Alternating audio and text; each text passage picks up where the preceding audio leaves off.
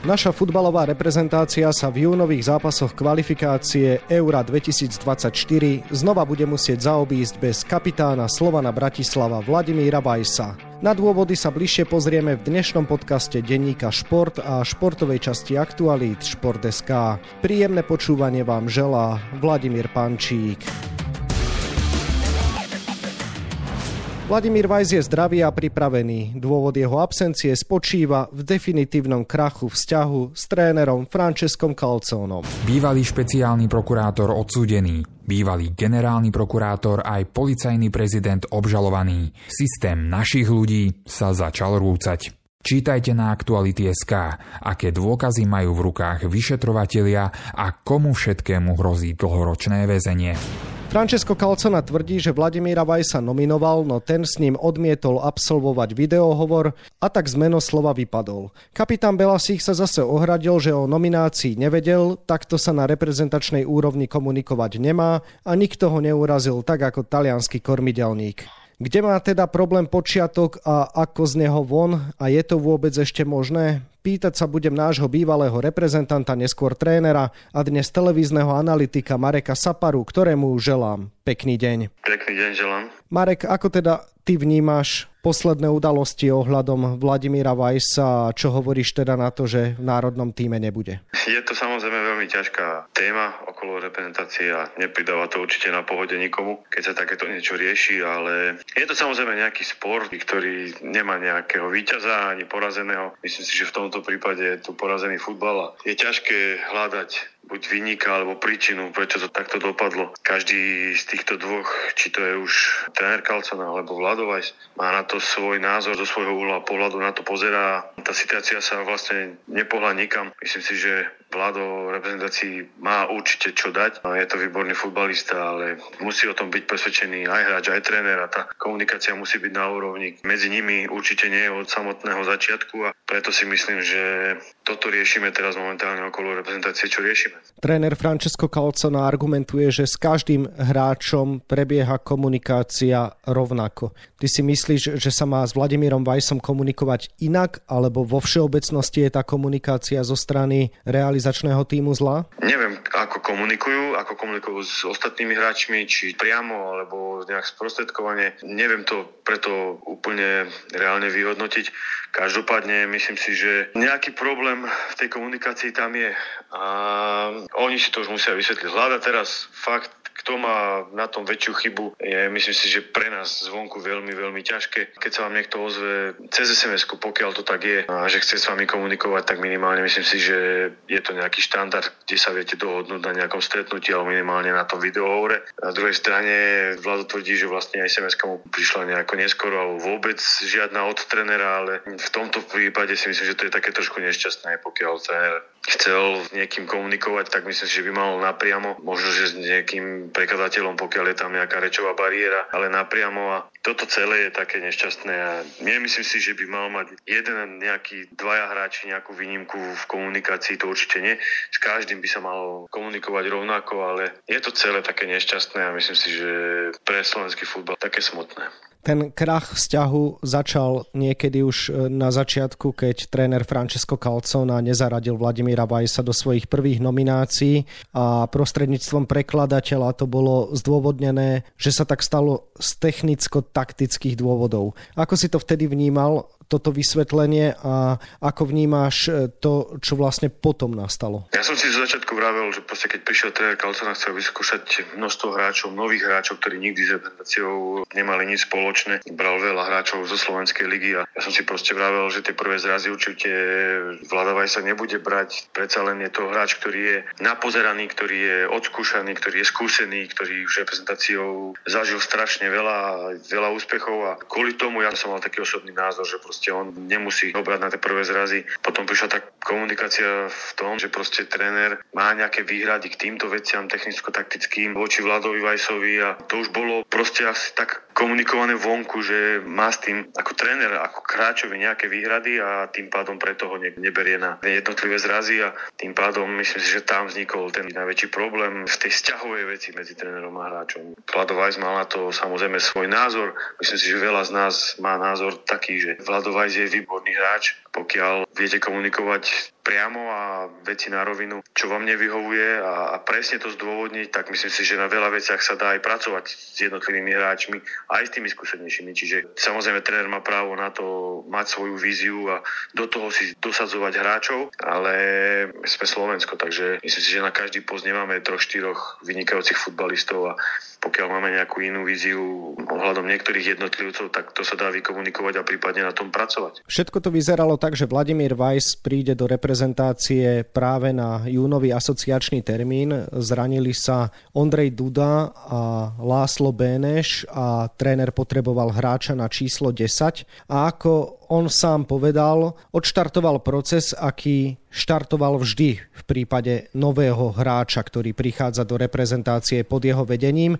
Pomohol si príkladom, že rovnaká komunikácia prebehla aj čo sa týka Ivana Šranca. Takže skúsme ju vysvetliť. Funguje to tak, že technický vedúci napíše SMS-ku danému hráčovi, že tréner chce s ním absolvovať videohovor a podebatovať s ním ohľadom jeho nominácie. Toto sa stalo u Ivana Šranca, videohovor bol a Ivan Šranc je dnes v reprezentácii. Vladimír Weiss odmietol práve vtedy debatu s tým, že on ešte ani nevedel, že v tej nominácii teda je. Vo výsledku z toho je fakt, že Vladimír Weiss teda v reprezentácii nie je. Tréner tvrdí, že vlastne odmietol reprezentovať, Vladimír Weiss sa urazil. Takže keď sa na to pozrieme, mal byť Vlado veľkorysejší a mal s tým trénerom z tvojho pohľadu hovoriť, alebo jednoducho naozaj takto sa nekomunikuje? Nič proti Šrancovi, rešpektujem ho a všetká úcta, ako má kariéru. A myslím si, že Vlado Vajs je možno na úrovni Lobotka Škriniar a podobne takéto osobnosti, ktoré už reprezentovali Slovensko na veľkých podujatiach. Minimálne z tohto pohľadu si myslím, že toto je nešťastné.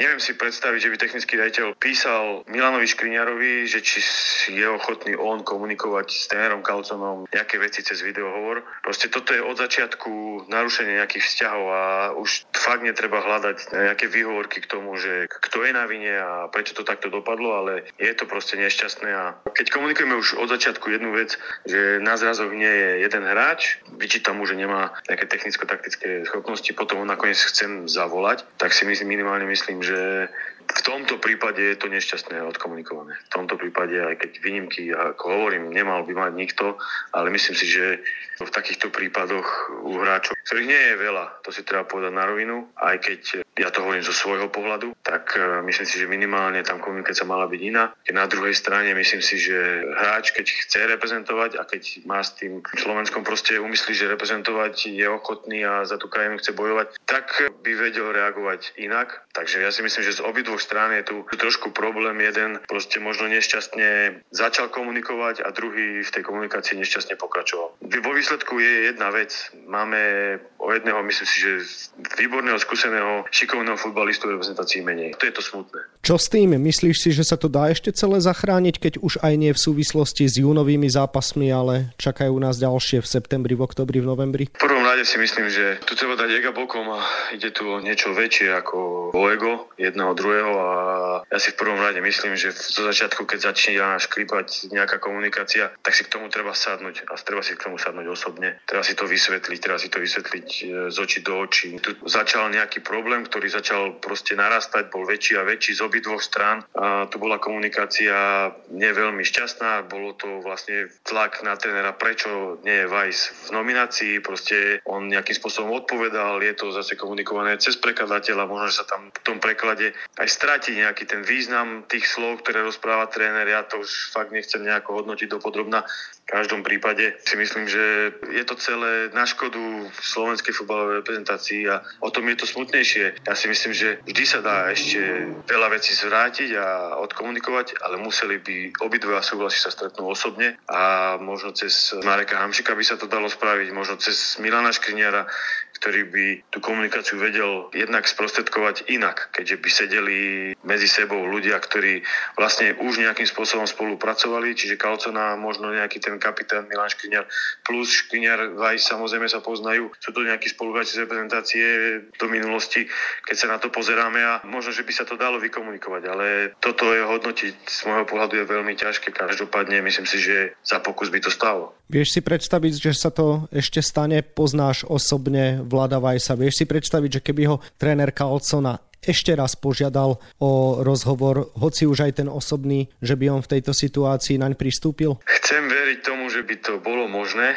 Z pohľadu fanúšika by som povedal, že by to bolo super. A tak, ako poznám osobne Vláda Vajsa, keď vidím, ako prebieha tá komunikácia, ako sa ten vzťah ich vyvíja aj zvonku, aj, aj znútra, tak si skôr myslím, že to už možné nebude. V každom prípade nie je ani teraz tak dôležitý vzťah Francesco Calzon a Vladimír Weiss, ale dôležité sú výsledky a výkony slovenskej futbalovej reprezentácie, ktorá sa počas júna predstaví na Islande a v Liechtensteinsku. Ty osobne si myslíš, že môže mať takáto kauza vplyv na výkony národného týmu? Minimálne to ovplyvňuje dosť veci v kabíne.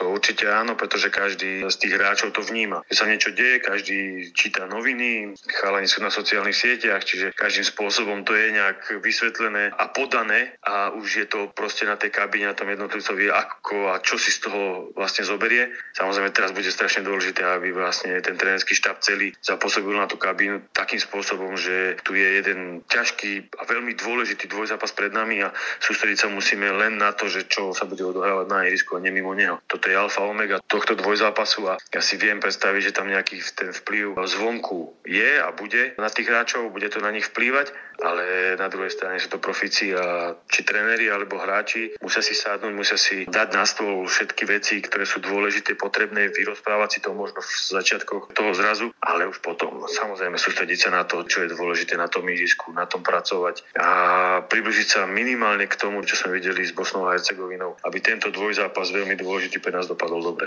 Aké zápasy teda očakávaš na Islande a v Lichtensteinsku a čo si myslíš, čo je ten želaný výsledok? Ja očakávam možno ešte ťažší zápas ako s Bosnou. V tom prvom zápase, čiže na Islande, je to iný super, je to hužovnatý super, na ktorého musíte si dávať veľký pozor, musíte byť maximálne koncentrovaní na každú vec, ktorú budete robiť. Aby vám vychádzalo to, na čom sa dohodnete, tak proste tam musí byť super 8-9 výkonov základnej zostavy, aby to mužstvo proste šlapalo a robilo to, čo má. Takže tam ten zápas bude veľmi, veľmi ťažký. Určite máme kvalitnejšie mužstvo a ja verím, že tá kvalita a to všetko, čo sme videli s Bosnou a Hercegovinou, že sa to preniesie aj na Island, že tam potvrdíme takú zostupujúcu látku tých našich výkonov a že ten prínos do toho mústva bude vlastne spečatený aj, aj bodovo. Čiže veľmi dúfam a verím, že porazíme Island a potom samozrejme tam nie je čo špekulovať. Druhý zápas musíme jednoznačne zvládnuť výsledkovo. V tom druhom zápase musíme potvrdiť absolútnu rolu favorita a tým pádom ja pevne verím, že budeme mať po tomto dvojzápase 6 bodov do tabulky a na tú tabulku sa nám bude veľmi dobre pozerať. Zranený je teda Duda, zranený je Beneš a Vladimír Vajs neprišiel, tak to by mohol byť ten dirigent stredu pola, ktorý nás potiahne za dobrými výsledkami. Bude to z tvojho pohľadu ten Marek Hamšík? No núka sa na jazyk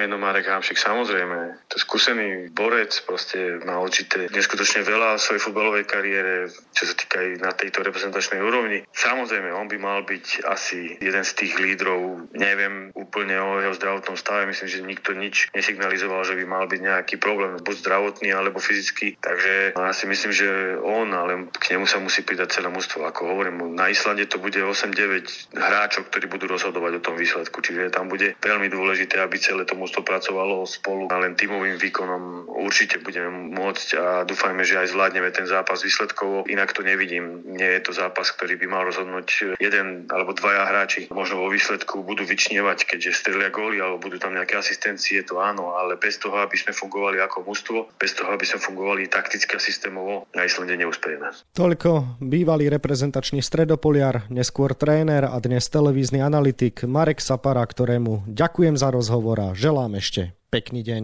Ďakujem pekne, pekný deň. Dianiu v našej futbalovej reprezentácii sa viac venujeme na webe Športdeska a takisto v denníku Šport. V jeho dnešnom vydaní nájdete aj tieto témy.